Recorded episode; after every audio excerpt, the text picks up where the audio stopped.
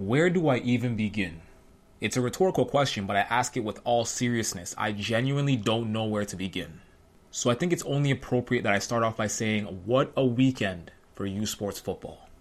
I think long-standing U Sports football fans have come to realize that every year there's that one week, that one week that's just straight madness. You'll have the handful of upsets that leave us speechless, followed by those super competitive and close games that leave us on the edge of our seats. And of course, the one or two blowouts that nobody even saw coming. My point is, every year there's that one week of U Sports football where you have no choice but to stay glued to your screen. Your computer screen, that is. And I say all this because this past weekend was that weekend. UBC accomplishing something that one week ago was deemed impossible. Sherbrooke finishing the job and proving to us all once again that they have what it takes to take down a national powerhouse. McGill and Concordia engineering an overtime thriller, and how about U of T and Toronto gifting us with playoff football one week early? This was definitely that weekend. And with that being said, what's up, everybody? My name is Dashawn Stevens. DJ Lalama is on this podcasting bye week, and I'd like to welcome you to Take It or Leave It, the show we deliver U Sports football news for all 27 different schools. Typically, during these episodes, I like to take you behind the scenes into the mind of a U Sports Top 10 voter by sharing with you my latest U Sports Top 10 votes. And don't worry, I still plan on doing that for this episode. But before I begin, we need to have a conversation and try to make sense of what the hell we actually saw this weekend. And you know exactly where I'm starting with this one. The number two Saskatchewan Huskies traveled to the West Coast to take on the UBC Thunderbirds, and UBC came away with the win 35 to 29. Thunderbirds running back Isaiah Knight touched the ball 20 times, racking up 231 total yards and scoring three total touchdowns. Saskatchewan quarterback Mason Nyhus went down swinging. He completed 33 of his 49 total passes for 441 yards and three touchdowns. Okay, here we go. DJ and I had an amazing conversation last week about this Saskatchewan Huskies team and just how battle tested they've been through the first six games of the regular season. Through the majority of their first six games, we literally saw the Saskatchewan Huskies overcome every single obstacle thrown in their direction. Playing in a six team conference during an eight game regular season, we had literally seen the Saskatchewan Huskies defeat every team in their conference. But even after a loss, my first key takeaway from this game is that the Saskatchewan Huskies should still be bookmarked as the favorites to win the Canada West Conference. I think the reality is sometimes you need to lose to know how to win. I know it sounds weird, but sometimes you got to take that L to learn how to truly lock up that W. The 2022 Saskatchewan Huskies have experienced a lot of wins this season, and they've all come via different circumstances. But the one emotion that has evaded them the entire regular season is that burn from a loss. And they went out heroic, if you ask me. I mean, Mason Nyhus engineered one of the greatest final minute drives that I've ever seen in U Sports football history. But I think the pain that they felt from losing that game, if they did feel any pain whatsoever, is going to make them a complete football team and put them in a position to truly make a legitimate run at a Vanier Cup. Because now they know what it feels like to lose when you have everything on the line. They know what it feels like to lose when the national spotlight is on you and the pressure is high. I truly believe this loss will only make that team stronger. And as for the UBC Thunderbirds, I think they just flipped their entire season narrative back to kind of like what it was at the beginning of the year. Back in September, when this whole thing started, many people, including myself and DJ, had the UBC Thunderbirds penciled in as a team that we could see breaking through to the Hardy Cup. But then the team got off to a slow start, and they weren't really living up to expectations. And I think somewhere along the line, people just started to hop off the UBC hype train. Anyways, long story short, the UBC Thunderbirds are back in the Hardy Cup conversation. All right, they've proven that they could beat the best in the conference. They're the only ones that have proven that they could beat the best in the conference. So you could put the UBC Thunderbirds back in the Hardy Cup conversation. Okay, moving on. The second game that I wanted to talk about, uh, the number five Montreal Carabins visited the Sherbrooke Vert et Or, and to the surprise of many, Sherbrooke came away with the win, twelve to five. Wow. I can't believe I'm about to say this, but I think the Sherbrooke Vert et Or have the Montreal Carabins figured out because if you look at the first time these two teams met, Sherbrooke took Montreal to the limit Okay? They, they were within one point with 10 seconds left in the game. All right? And now they come back three weeks later and you're telling me they shut out the Montreal Carabin? They, sh- they stopped them from scoring a touchdown? Like they shut them out from the end zone? Are you kidding me? I think the Sherbrooke Vert et Or have a pathway to defeating the Montreal Carabins. Let me tell you something. There's a pathway for this team to get to the Dunsmore Cup because right now Sherbrooke is sitting in third in the RSEQ and Montreal sitting in second. If these two teams meet up again in the playoffs, which they will, Montreal better be scared. There is reason for Montreal Carabin fans to be scared of this team because they got them figured out. And then as for the Montreal Carabins, I'm gonna just keep it short and sweet. They're done. They are done. They've been exposed. They've lost back to back games against the two teams that they would have to go through to win the Dunsmore Cup if they wanted to this season. Laval put a beating on them, and then this week they lost to the Sherbrooke Vert et Or who are probably the ones they're going to link up with in the playoffs. So for Montreal, it's it's over. I, can't believe I'm even saying this because two three weeks ago, this was a team that was in the same conversations with Western and Saskatchewan as among the best in the country. Two three weeks ago, we were actually questioning if Montreal made it to the national semifinal and had to face Western. We were actually questioning who would win that game. But they, they ain't in that conversation no more. I don't even know if they. I don't even think they're top five in the country. And y- y'all gonna hear my top ten votes. I'm gonna tell you right now, they ain't top five. So um, as for the Montreal Carabins, it's over. They're done. All right, here we go. Let's get into my top 10. I ain't gonna waste no time. In at number one, I got the Western Mustangs, and that's not even a question. Undefeated. Keon Edwards finishes as the OUA's rushing champion. Keon Edwards, in my opinion, is the OUA MVP after this past week. I think he solidified it for himself. I think he locked it up. Keon Edwards, 2022 OUA MVP. The Western Mustangs right now are the best team in the country. They are the number one team on my list. In at number two, this may surprise some people, but I voted for the Saskatchewan Huskies, and I'm gonna tell you why. If you want to lose a game, that's how you go out. That is how you go out. Down by six points, you drive the length of the field. You give yourself a chance on the 17 yard line with two seconds left, and Mason Nyhus essentially threw that ball into the hands of Caleb Morin on the final play of the game in the end zone for the win. And the pass got broken up by double coverage. Double it took double coverage to stop Mason Nyhus and the Saskatchewan Huskies from winning that game. That is how you want to go out. I'm not taking anything away from the Saskatchewan Huskies. They lost one game, but let me tell you something. This is still the number two team in the nation, in my opinion. So, yes, I have the Saskatchewan Huskies penciled in at number two on my list. In at number three, I have the Laval Rouge Or. No surprises here. Keep them locked in at number three. They're the best team in the RSEQ. They have the RSEQ MVP in Arnaud Desjardins, who's leading the country in passing touchdowns. And their defense is only allowing 12.6 points per game, which is second in the nation after St. FX. So it kind of makes them first in the nation, if you know what I'm talking about, all right? Uh, so Laval, keep them locked in at number three. In at number four, I have the Queens Gaels, and this team just continues to impress me. Uh, they they put a beat down on a really good Laurier team this weekend. They went into their house at University Stadium and they beat them by 19 points. That's impressive. Uh, this young man, Alex Vrikin, he's going to be the key to that team getting to the Yates Cup if James Keenan doesn't get back in time.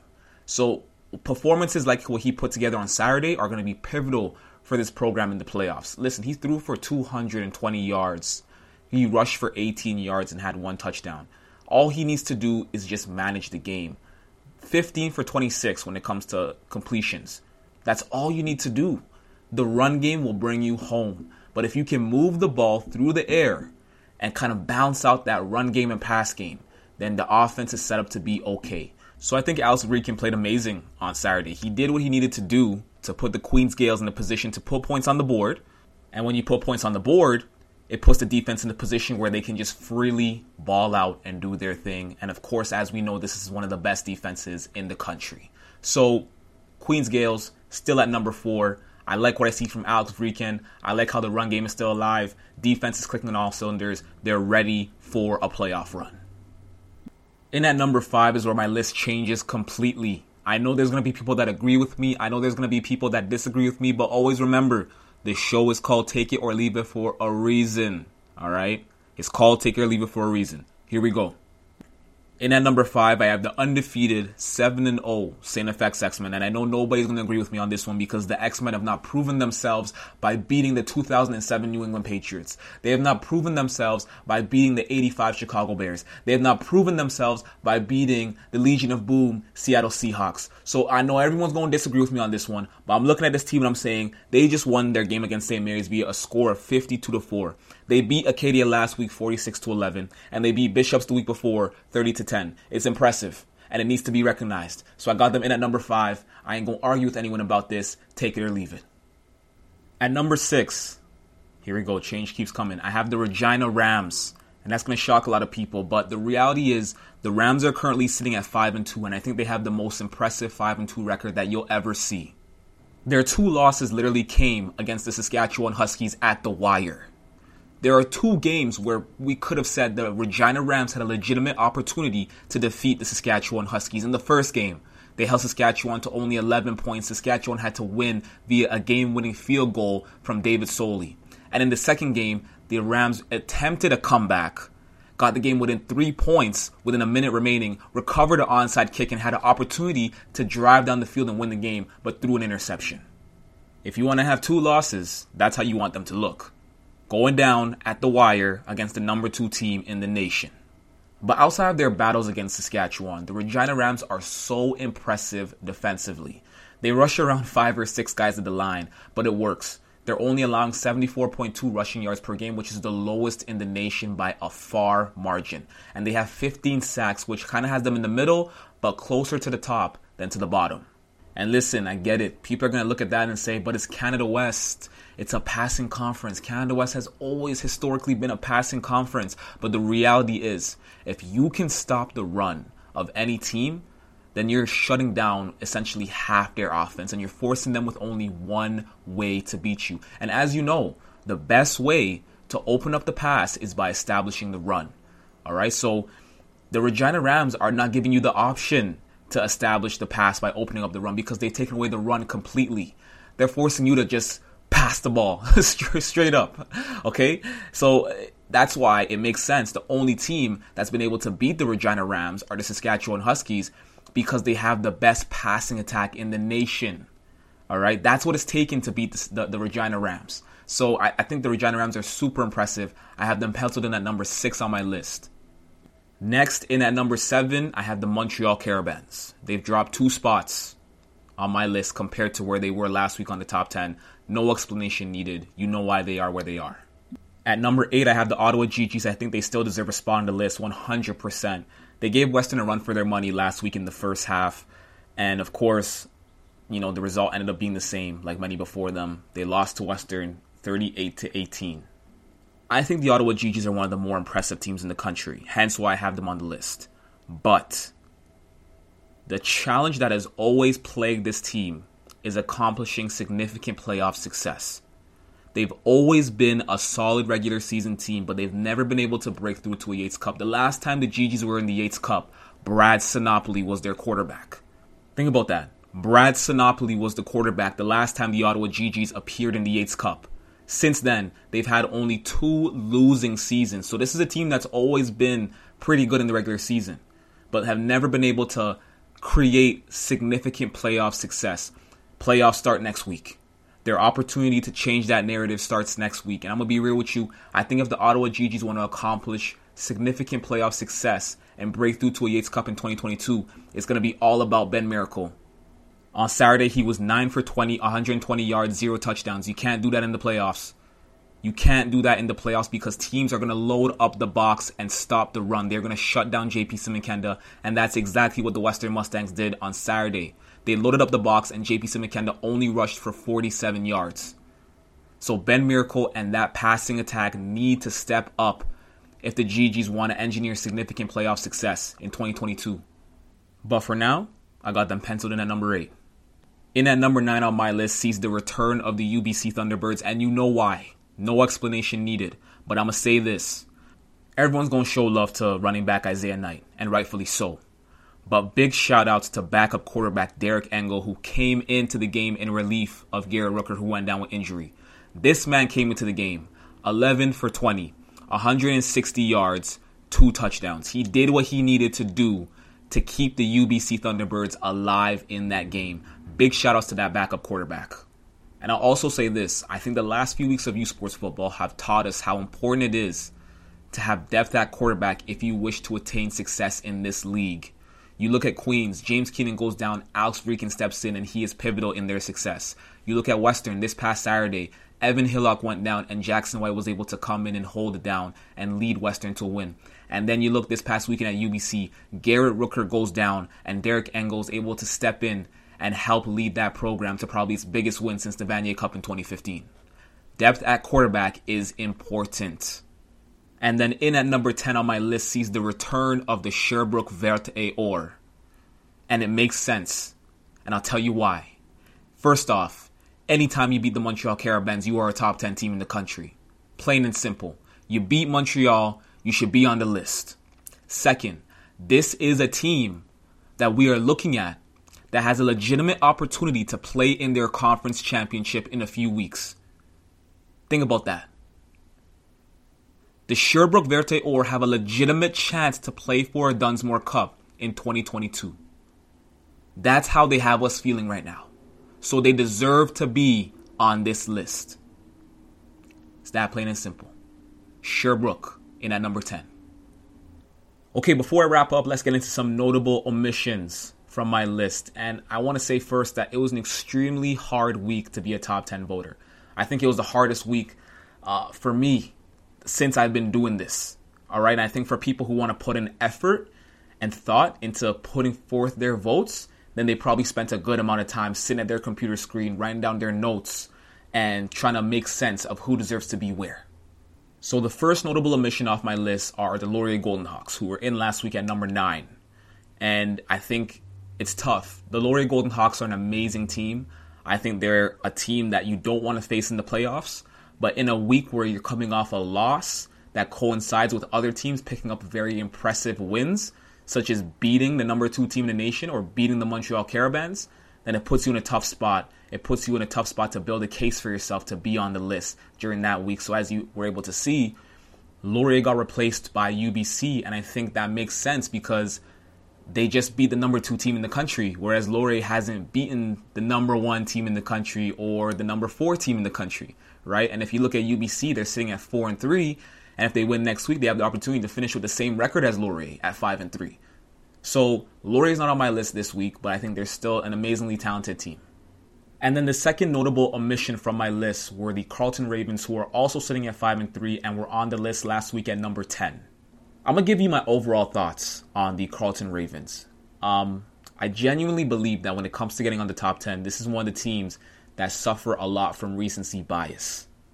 I'm looking at a team like Windsor this season, who a lot of people didn't want to see on the top 10. A lot of people said, oh, they got to beat this team, they got to beat that team. Uh, more impressive wins here. They picked up a top 10 win, by the way, uh, but they need more impressive wins there. Would you believe me if I told you that the Carleton Ravens did not beat a single ranked opponent in 2022? In week one, they beat the McMaster Marauders, who were a very good team. Don't get twisted, very good team. Their next win came against the York Lions, followed by a win over the Windsor Lancers, followed by a win over the Waterloo Warriors, followed by a win over the Guelph Gryphons. So they beat Guelph, Waterloo, York, and McMaster. Four teams, all of whom finished with two or less wins. I think if you're going to give the Windsor Lancers a hard time to get on the top 10, you got to give the Carleton Ravens just as hard of a time to get on the top 10 as well. And even looking ahead to next week in the first round of the OUA playoffs, they got the Laurier Golden Hawks who have the same record as them. And I think there are very few people who expect the Carleton Ravens to come out on top in that game. And no, no, no, that's not me giving my official prediction or anything like that. That's just me saying what people genuinely think. That's genuinely what OUA fans think. OUA fans do not think the Carleton Ravens will win next week against the Laurier Golden Hawks. So those are my thoughts on Carleton. Those are my thoughts on Laurier. And those are my thoughts on the most recent week of U Sports football. As always, if you made this far, big ups to you. Before we sign off, DJ Lalama is coming back next week and he's going to be coming off a regular season finale that will determine the playoff structure in the Canada West Conference. So I'm excited for that, as well as the first round of the OUA playoffs. Excited to talk about that as well. For all things U Sports related, make sure you follow us on Instagram at persevere underscore, on Twitter at persevere underscore, and on TikTok at persevere. This podcast is available on Spotify, Google Podcasts, Apple Podcasts, wherever you get your podcasts. This is Dashawn Stevens signing off for another week. Take it or leave it. Peace and blessings always.